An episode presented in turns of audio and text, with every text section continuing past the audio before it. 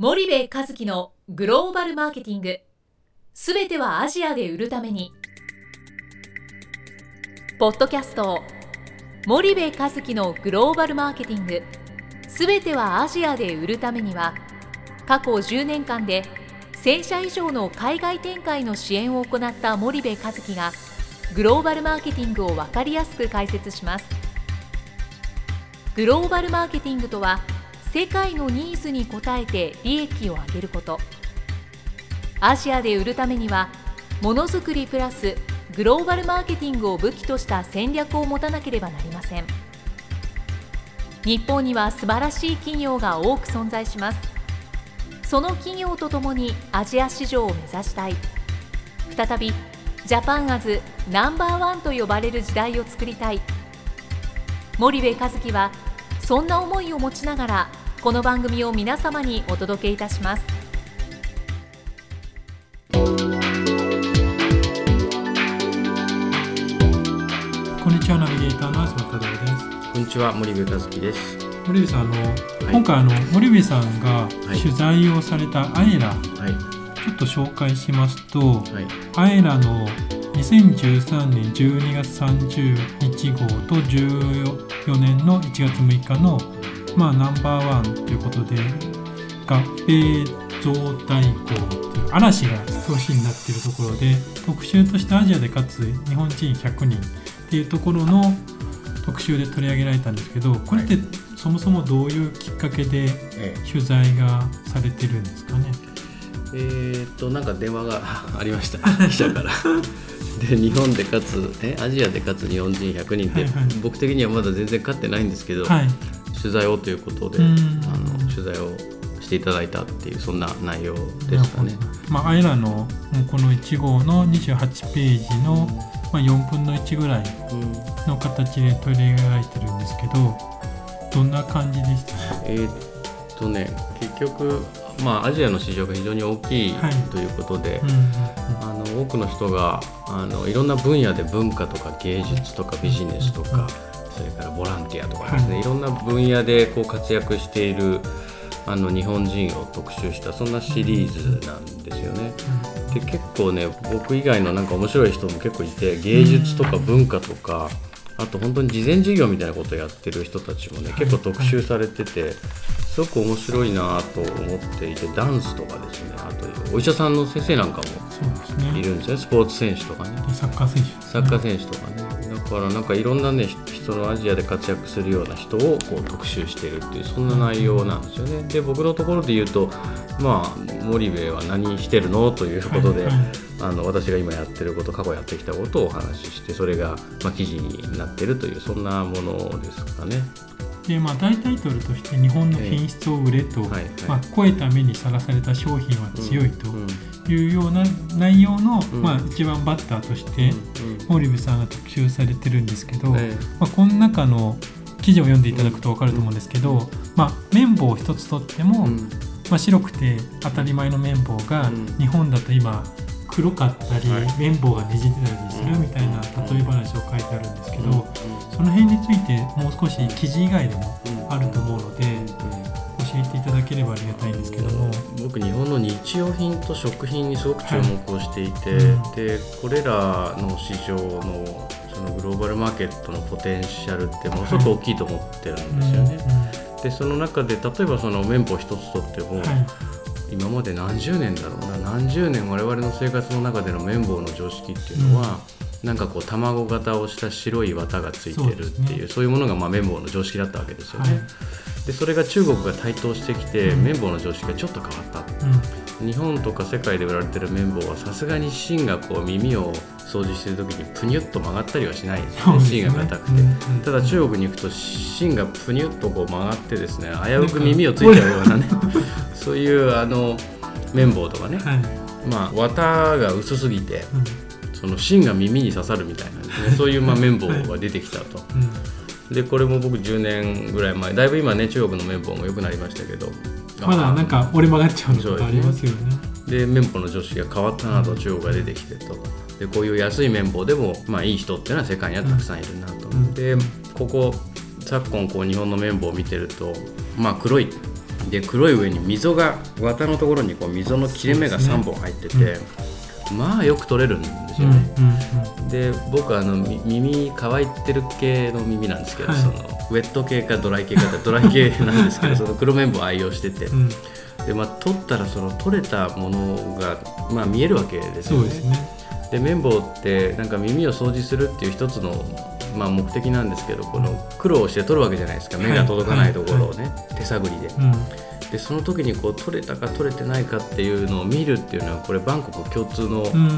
あの行為なわけですよね、はいはい、これね僕本当に万国共通で、うん、いろんな国でいろんな人が耳をこう掃除してるのをずっと見てね、必ずやっぱ見るんですよ、うん、取ったものを見ない人なんていなくて、うん、絶対見ると。でまあ、見るのが快感の一つですからね、うん、でそうすると黒い綿棒っていうのはもっともっとこう占有率を、ね、広げられるし、オセロ返しで全部黒にするぐらい世界中の綿棒って黒になると思ってるんですよね、はい、でこういう商品がやっぱり日本にはたくさんあるし、うん、一方で品質がいいだろう、商品がいいだろう、うん、企画力がいいだろうだけじゃやっぱどうしても売れないし、うん、そこにはチャンネルの重要性があって、チャンネルをどうやって取っていくんだと、その綿棒を流通させるためにどういうチャンネルをどう取るんだっていうことはやっぱ重要だし、価格帯も重要だし、そんなことを考えていかないといけない、うんうん、でそうすると今綿棒の話しましたけど、日本にはのどヌールスプレーっていうありますね、あの非常にいいスプレーがあるんですけど、はい、喉が痛い、うん、これあのイソジンも素晴らしいんですけどね、うん、喉痛い時にビックスの三角形の飴を舐めてね、喉の痛みが取れるかって僕取れたことないんですよ、はい、うん、ビックスさんすいませんけど、のどヌールスプレーこれ一発やったらもうしまいじゃないですか、うんうん、そしたら喉の痛みなんてこれも万国共通で、はいはい、喉が痛い時にのどヌールスプレーピュッとやればね治るわけですよねでのどヌールスプレー売れ売ってるんですよ、シンガポールとか香港とかね、台湾とかって行くと一部のショッピングセンターに入ってるんですよ、一部、はい、ごく、はい、あの富裕層向けの、うん、けどのどヌールスプレーなんていうのは僕は世界制覇できるだろうし、以前少しお話ししたと思うんですけど、はい、同じ炭酸ソーダ水のスプライトと三ツ矢サイダー、うん、味一緒なんだから別に三ツ矢サイダーでもいいじゃない、はい、コカ・コーラいちにちにじゅうはちおくほん売れてるわけですよね、うん、三ツ矢サイダーもっと売れたっていい、そんな風に思ってるわけで、うん、まあ、日用品食品はまだまだいけると思っているので、そんなことを考えてるっていうことを記事でこう書いていただいたっていう、そんな内容ですかね。森部さんはよく飴を舐められてますけど、うんうん、飴なんかも全然違う、はい、最近すぐイライラしちゃったタバコを吸いすぎてですね、まあ、あの来年のどっかのタイミングでやめようと思ってるんですけど、あ、言ってしまいましたねあの龍角散ののど飴、はい、こんな素晴らしい飴はなくてですね、あのホールズ舐めてね、はいはいはい、まあ、スーッとするかもしれないですけど、うん、やっぱり龍角散ホールズって世界的に売れてるんですよね、そうですね、まあ、メントスとか、ね、うんうん、けど龍角散ののど飴ってやっぱりすごくあの喉にはいい飴で、うん、でものすごく舐めて舐めて僕思ったんですけど、はい、あれほどなんか甘さとね、喉の爽快感と喉の痛みを取ってくれる、その医薬品じゃない医薬部外品のそのキャンディーって、うん、なんか龍角散ののど飴以外にないんですよね、うん、だからああいうものだってそうだし、加工された食品だってそうだし、うん、餃子のパリパリ感を出す冷凍食品なんてまさにそうじゃないですか、はい、まあ、コンビニの一つ弁当取ったってそうだし、うん、カップラーメンでございます、カップラーメンもそうですよ、日清とかマルちゃん当然世界で売れてますけど、やっぱ世界で言ったらマギーの方がマーケットシェア大きい、うん、大きいわけですよね、うん、でもマギーのラーメンなんて食べれたもんじゃないし、うん、そしたらもっともっとやっぱり日本の日用品とか食品っていうのは世界に出れるべきだと。ただそれで重要なのは品質やその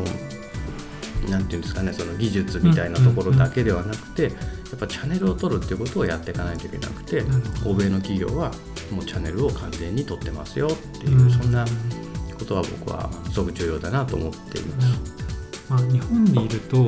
まあ、そういう世界での出来事とか、うん、まあ、旅行で行ったことがあってもなかなか日用品を目にする人っていうのは、うん、目の当たりにする人って少ないと思うんですよね、うんうん、で日本にいるとこれだけ日本製品があふれてて、うん、まあ、輸入があると言っても、うん、大部分がまだ日本製品じゃないですか、はいはい、そうすると日本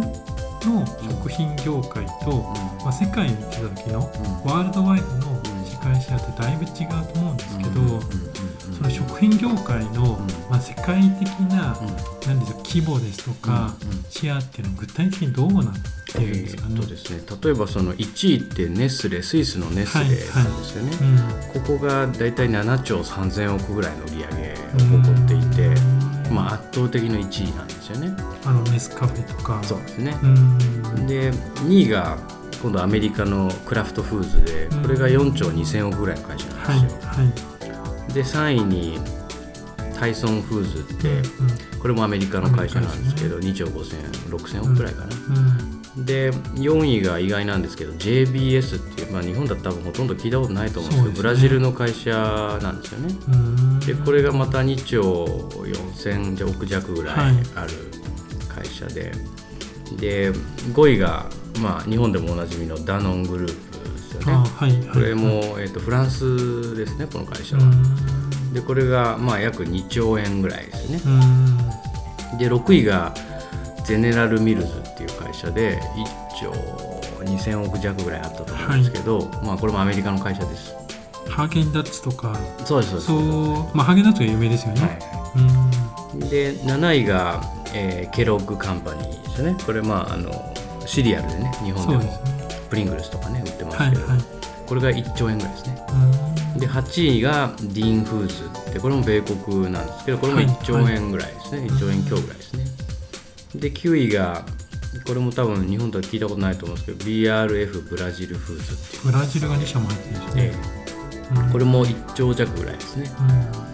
でじゅういがなんと、えー、近年ここじゅうねんで台頭した統一企業これが、えー、いっちょうえん弱ぐらいで中国、台湾ですね。台湾ですね、はい、であのカップ麺とかねそうですね、はいまあ、統一グループっていうあの財閥ですけどもねこんな会社が中国でもよく見ますよね、はい、で結局あのこれ見てみるとじゅっしゃちゅうきゅうしゃが、まあ、米国とブラジルとフランスとスイスの会社で、うんうんうんで圧倒的なのがまあネスレですよね、はい、いちいがななちょうでにいがよんちょうですから、うん、圧倒的ににいで、でじゅうい の, その統一っていうのがまあすごくて結局台湾なんですけど中国のメインランドを含めてマーケットを持ってるわけじゃないですか、はい、そうすると日本の食品ってこれ今いちおくにせんまんにんの人口いますけど向こうよんじゅうねんごじゅうねんで人口がいちおくにん切ってしまった時に、うんで少子高齢化ですよね、はい、さんにんにひとりが老人になると、うん、胃袋小さいわけですよ ね, で, ねでも完全に掛け算なわけですよね、うん、胃袋の体積かける数っていう話なんで、うんうん、もう国内市場は完全に停滞していくっていうことが見えているので、うん、食品企業こそ海外に行かないといけない。当然彼らも日本の食品メーカーさんも認識はしているんですけどもうだいぶ出遅れてしまっていてトップじゅうに入ってこないわけですよね。トップじゅうにいっ社も入ってこないっていうのは結構厳しいところ、衝撃的ですよね。日本の大手でもまあごせんおくとか ね, そ, うですねそれぐらいのレベルになってくるので、うん、ななちょうですからもうじゅうよんばいですよねいちいが、うんうんうんうん、でせっかくものすごくいい技術を持っている、えー、いい加工食品冷凍食品だったり、うん、あのドライフーズを持ってたりするのに、うん、それがチャンネル作りが弱いせいでなかなかグローバル展開できないと、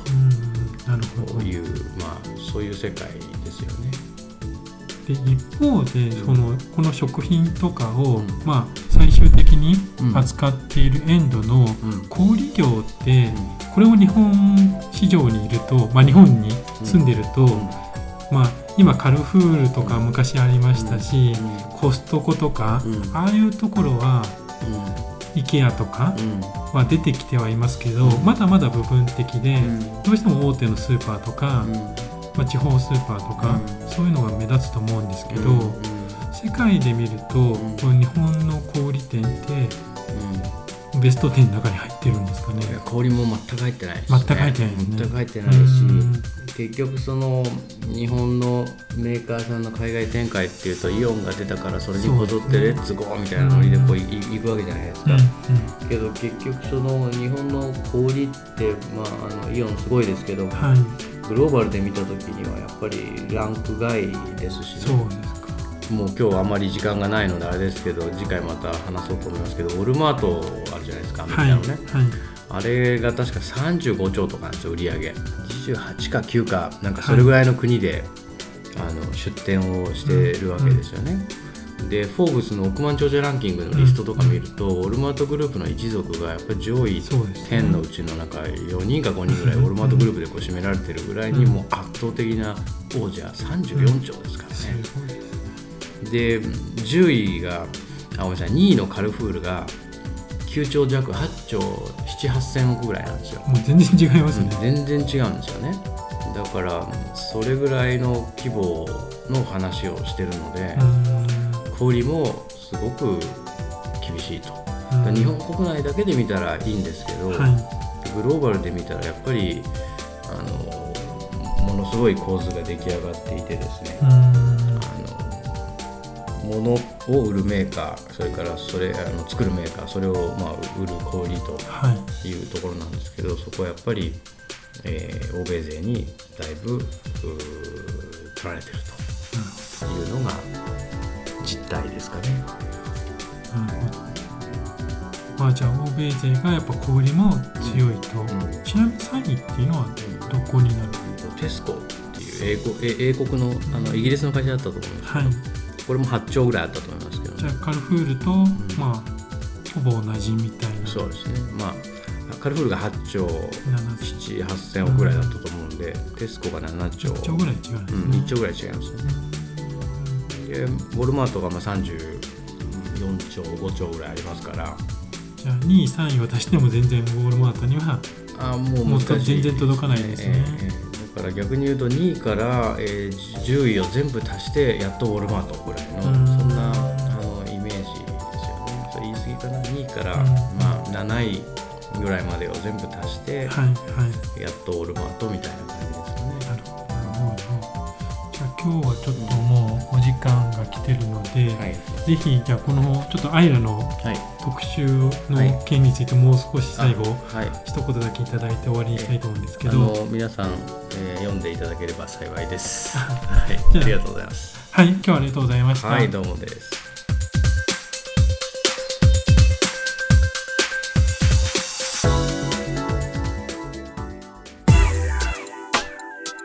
本日のポッドキャストはいかがでしたか？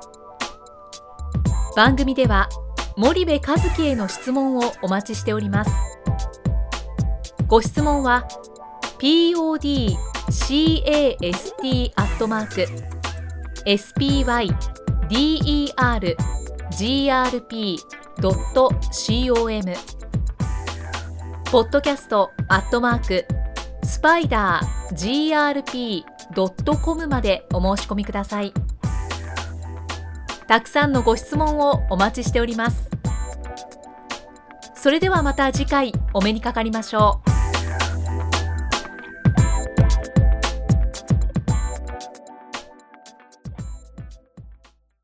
森部和樹のグローバルマーケティング。この番組はスパイダーグループの提供によりお送りしました。